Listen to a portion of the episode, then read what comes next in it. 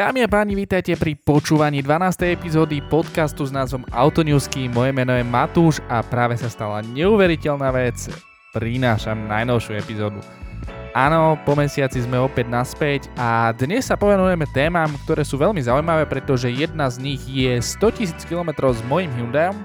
Ďalšou témou, ktorú tu mám pre vás pripravenú, je úplne nové BMW 5 a takisto sa pozrieme aj na trošku také super športovejšie SUV, nový Range Rover Sport SV a takisto aj v podstate názor automobilky Pagani na elektrické hyperšporty a ich budúcnosť. Pohodlne sa usadte, vezmite si niečo na jedenie a poďme rovno na to.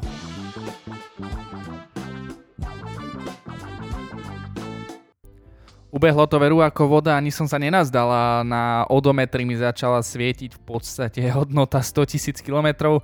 Pre obraz pre ľudí, ktorí neviete na čom jazdím, ako daily je to Hyundai i30 hatchback v výbave N-Line, čiže máme o čosi športovejší look, je tam športovo ladený výfuk, jemne športovo ladený výfuk, a takisto podvozok je o čosi nižší než u klasických verzií, čo je zaujímavosťou, že v prípade e, kombiku Hyundaiu a v N-Line podvozok ostáva rovnaký. E, vo svojej podstate a v princípe je to veľmi super auto na daily jazdenie, pretože máte dostatok výkonu, je tam nejakých 160 koní, máte tam presný manuál, viete tam mať e, rev meče na prevodovke, na manuálnej prevodovke, a mne v podstate to auto poslúžilo veľmi dobre a prišlo mi veľmi zábavné, čo sa týka okresných ciest, avšak ak ideme do nejakých prudkých kopcov jazdiť s chalami, tak e, napríklad taký Jankov vršok, tak uh, tam už mi chýba trošku výkon a samozrejme aj ten samosvorný diferenciál, ale faktom stále ostáva, že ten podvozok toho N-Lineu je rýchlejší ako motor, čo je ten lepší prípad v prípade uh, aut. Musím úprimne uzdať, že trošku ten interiér tej 30 začína stárnuť, Čiže uvidíme, čo prinesie facelift, respektíve nová generácia, pretože ja som kupoval facelift tej aktuálnej generácie, mám ho nejaké 2 roky, čiže počítam, že už čoskoro by Hyundai mohol predstaviť niečo nové a veľmi sa na to teším a som zvedavý, ako bude vyzerať nová 30 s tým takým uh, novým dizajnom, ako vidíme na uh, Ioniku 5, Ioniku 6, novom Tucsone a tak ďalej. Uh, poďme sa trošku povenovať nejakej spolahlivosti a taký, takým servisným veciam. Čo sa týka spolahlivosti ako takej, uh, auto je za mňa spolahlivé, nemal som nejaký extrémny problém, že by ma niekde nechalo alebo niečo podobné. Vždy som prišiel v bezpečí do cieľa, pokiaľ som mal natankované a nevypálil som benzín po ceste, ale počas toho mm, času, čo vlastním to auto, tak som bol v podstate na dvoch zaručných opravách Jedna z nich bola výmena klapky na systéme EGR a takisto mm, pochýbil nejakým spôsobom zapalovač na valci, čiže auto nejakým spôsobom takým divným spôsobom začalo trhať, ako keby ma chcelo kapať, avšak Hyundai s tým absolútne nemal žiadny problém, prišli sme, diagnostikovali sme a v podstate sme chybu odstránili v rámci, v rámci záruky. Poďme sa pozrieť na tú servisnú časť, ktorú som spomínal a nejakú možno takú finančnú stránku toho, keby ste chceli vlastniť Hyundai i30. Otázka možno znie, že čo tam stojí uh, prehliadka. Servisný interval tam je nastavený na 15 000 km a cena tej prehliadky je v podstate od nejakých 280 eur do výšky 400-450 eur podľa toho, čo vám menia a podľa toho o, vlastne, že čo je predpísané, napríklad posledná prehliadka bola cez 400 eur, pretože sme menili už remeň na mild hybridnom systéme, ktorý pri 115 tisícoch kilometroch už vymeniť musíte, aby to auto ďalej fungovalo. Takže moje rezume na Hyundai i30 N-Line v tej dobe asi najlepšia kúpa, čo som mohol kúpiť za dané peniaze, pomer cena, výkon, absolútne super, mne to auto vyhovuje poskytujem všetko, čo potrebujem na dennej jazde. Nemožno by som prijal ešte sledovanie mŕtvého uhla, ale to je vec príplatku, ktorý toto auto, ktoré bolo skladovka, nemalo, ale dá sa s tým žiť, dá sa s tým úplne existovať úplne v pôde. Takže toľko k môjmu autu, dúfam, že mi bude slúžiť ešte naďalej, si zaklepem na čelo takto. A teraz sa presunme k niečomu novému, niečomu krásnemu, čo sa mi veľmi páči a tým novým niečím je nové BMW Radu 5.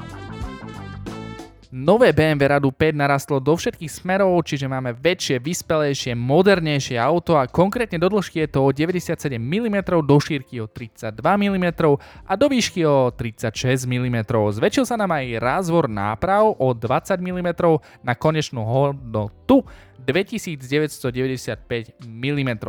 5, nová 5, teda i5 a BMW Radu 5, nasleduje aktuálny trend, nasleduje aktuálny dizajnový jazyk BMW a mne sa to veľmi páči. Môže si hovoriť, kto chce, čo chce, ale ten jazyk má dušu, má to niečo do seba a najviac sa mi to auto, konkrétne 5 páči z profilu, kde nájdeme zapustené kľúčky a číslovku 5 pod C stĺpikom. Presúďme sa ale do interiéru, kde Peťka nasleduje takisto nejaké trendy, ktoré nastavila už v podstate sedmičkou niekedy minulý rok, ak sa nemýlim.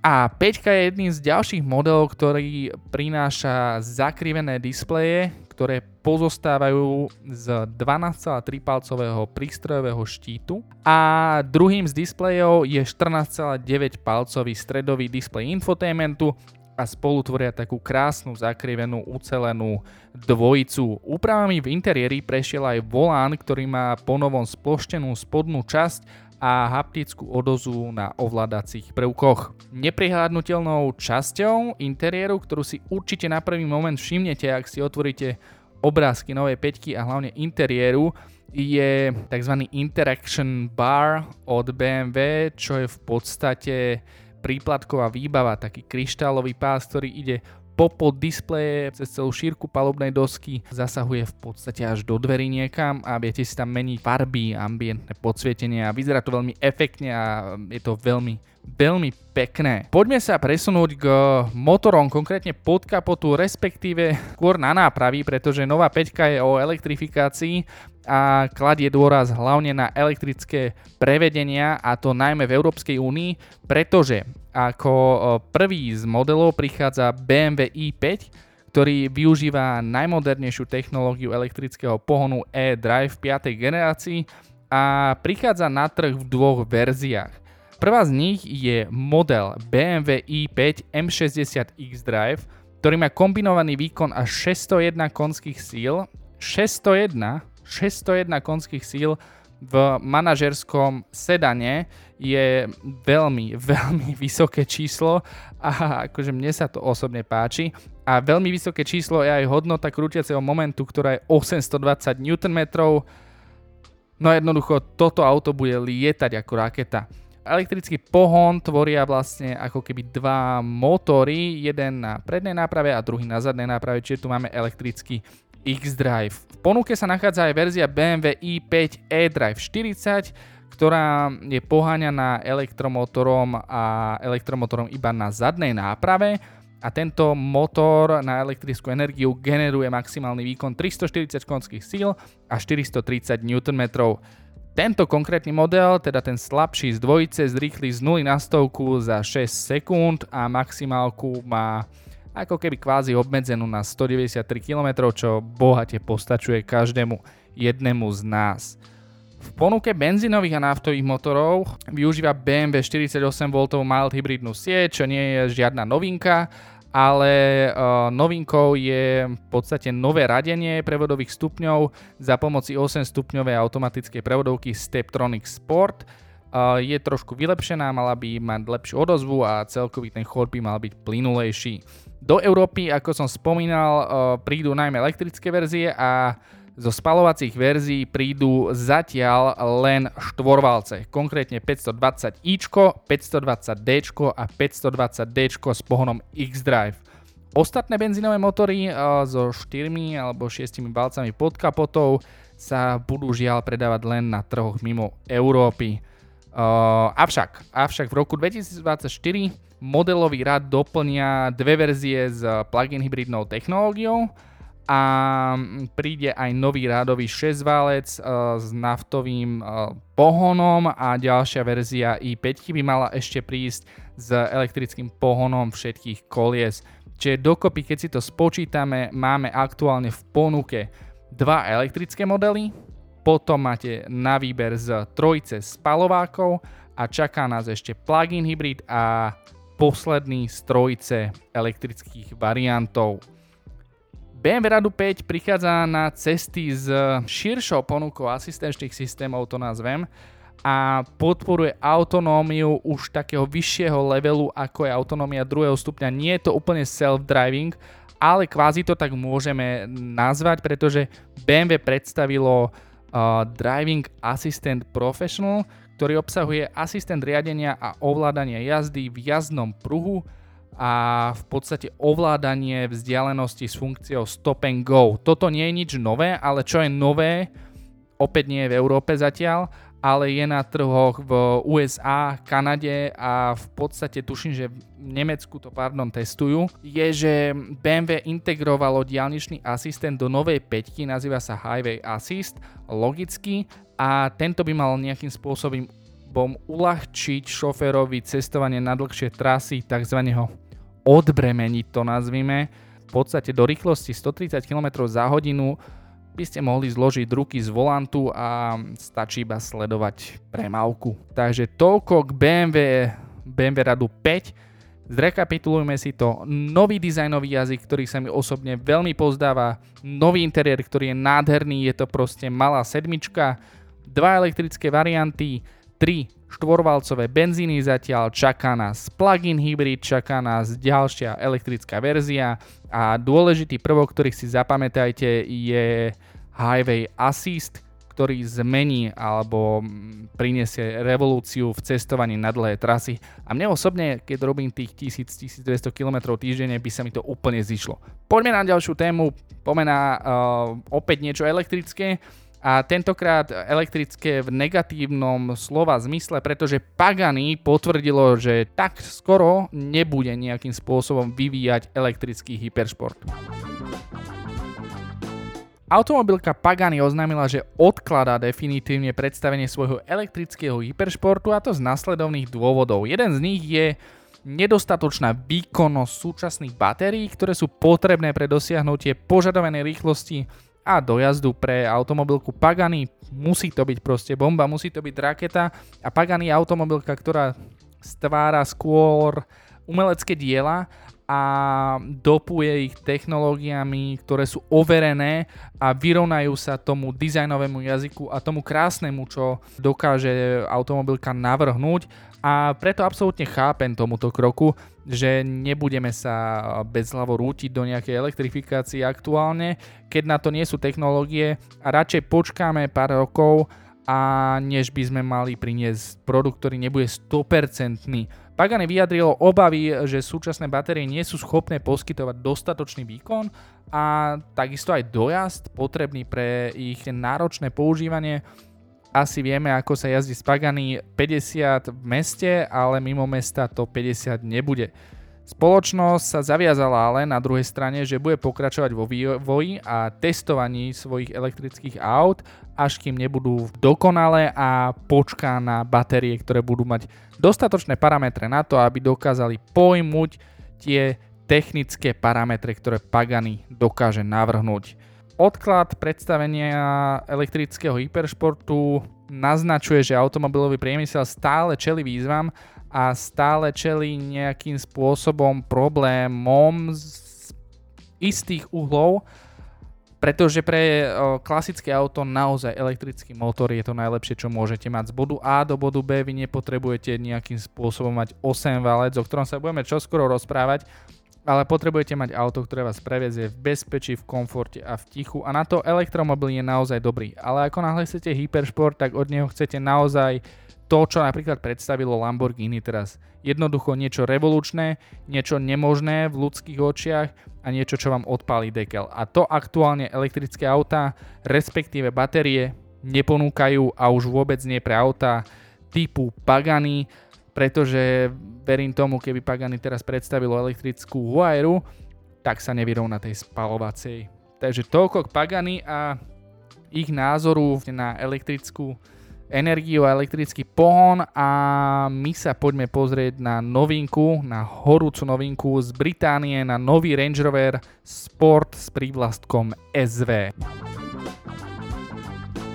Nový Range Rover Sport SV je našou poslednou a najhorúcejšou témou. najhrúcejšou asi po tej peťke, pretože z tých aut, ktoré som tu dnes spomínal, som sa najviac tešil na tú radu 5, ale poďme k tomuto vozidlu. Je to hyperšportovo, superšportové SUV, tak ako každý Range Rover Sport a automobilka Land Rover to robí dobre, len možno keby sa tie auta trošku tak nekazili, ale poďme k tomuto najnovšiemu modelu. Tento model je vybavený motorom, ktorý má výkon 635 koní a tento výkon ho radí medzi najvýkonnejšie a najrychlejšie SUV na trhu. Je to konkrétne jednotka od BMW s objemom 4,4 litra a má krútiaci moment 740 Nm a z 0 na 100 vyrazí Range Rover Sport SV najnovšej generácie za 3,8 sekundy. Paradoxne je motor menší než u predchodcu, tam boli 5 litre V8, ale je výkonnejší. Range Rover Sport je vybavený aj športovým podvozkom, ktorý je veľmi zaujímavý a dostaneme sa k tomu hneď. A tento podvozok mu zabezpečuje geniálne jazdné vlastnosti a ovládateľnosť. Podvozok má totižto, respektíve je to systém odprúženia 6D Dynamics, sa nazýva tento systém odprúženia, ktorý uh, predstavil vôbec poprvýkrát na svete kombináciu hydraulického prepojenia tlmičov a výškovo nastaviteľného podvozka. Pre lepšiu, lepšie pochopenie si predstavte klasický podvozok s klasickými tlmičmi s vlastnosťami vzduchového podvozku.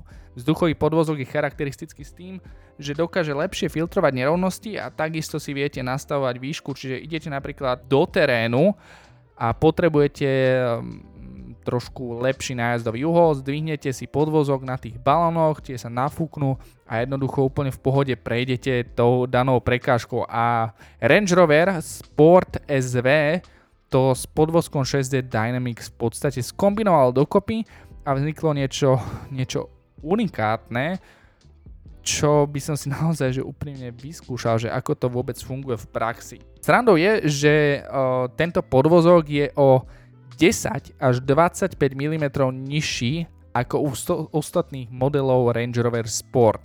Je to tým, že to auto je športové a ten rozsah preto, alebo ako som hovoril, tento podvozok je výškovo nastaviteľný, aj keď nie je vzduchový. Ďalšou zaujímavosťou sú použité pneumatiky, ktoré v podstate vzadu majú, tuším, že poprvý raz cez 300 mm, čo je fakt, že veľká placka. A paradoxne sú to all season tires, teda sú to celoročné pneumatiky na superšportom SUV. Mne toto celkom dokopy nejde, alebo mi to hlava neberie, ale na druhej strane, keď sa na tým viac a viac zamýšľam, ako sú tie auta využívané, a hlavne pri tých rozmeroch, keď tam máte 22, tak akože ono to je celkom aj super mať dobrú pneumatiku a myslím si, že Michelin Pilot Sport All Season 4 nebudú až tak na zahodenie a budú celkom fajn. Poďme do interiéru, pretože tam uh, môžeme čakať to, čo od Range Roveru každý čaká, teda luxus, uh, jednoducho sa cítite ako nejaký vládca zámchu alebo niečo podobné, ale naozaj sú tam krásne, čisté línie, rozloženie ovládacích prvkov a všetko toto je tak ako pri klasickom Range Roveri, len uh, čo ma tam zaujalo na prvý pohľad, sú transparentné páčky radenia pod volantom, teda neviem, či sa mi to iba zdalo, alebo boli naozaj priehľadné, ale akože vyzeralo to brutálne. A brutálne vyzerali aj sedačky, ktoré sú potiahnuté takým karbonovým saténom a sú samozrejme škrupinové, a keď si pamätáte Range Rover Sport SV minulej generácie, tak ten mal škrupiny aj vzadu po krajoch a v tomto pokračuje aj najnovšia generácia. U sedačiek ešte ostaneme, pretože v prednej časti, teda vodič a spolujazdec, majú v sedačkách integrované reproduktory a nie takým spôsobom ako napríklad má Nissan Juke, že ich má v hlavovej opierke, ale oni sú ako keby v tej chrbtovej časti a majú simulovať, respektíve oni produkujú vibrácie, aby ste precítili viac vašu obľúbenú hudbu tento systém sa nazýva Meridian Signature Sound, má asi 26 reproduktorov po celom interiéri a výkon cez 1000 W a je to naozaj bomba. Ja som mal možnosť o, tento Meridian, nie tento konkrétny, ale taký základný Meridian vyskúšať v podstate v e-Pace a v F-Pace a tam to hralo naozaj, že, naozaj, že super ale stále podľa mňa BMW má so svojím prémiovým Audiom o čosi navrh. Toto bola posledná téma z dnešného podcastu a ja dúfam, že sa vám tento podcast páčil. Uvidíme, kedy bude ďalšia epizóda, ja sa ju pokúsim napísať a nahrať čo najskôr. Každopádne vám ďakujem, že ste si vypočuli túto epizódu až do konca, že ste tu boli so mnou až do konca. Ak sa vám to páči a chcete viacej takýchto epizód, neváhajte ma bombardovať a neváhajte zdieľať tento podcast s vašimi kamošmi a prajem vám ešte pekný deň a počujeme sa opäť na budúce.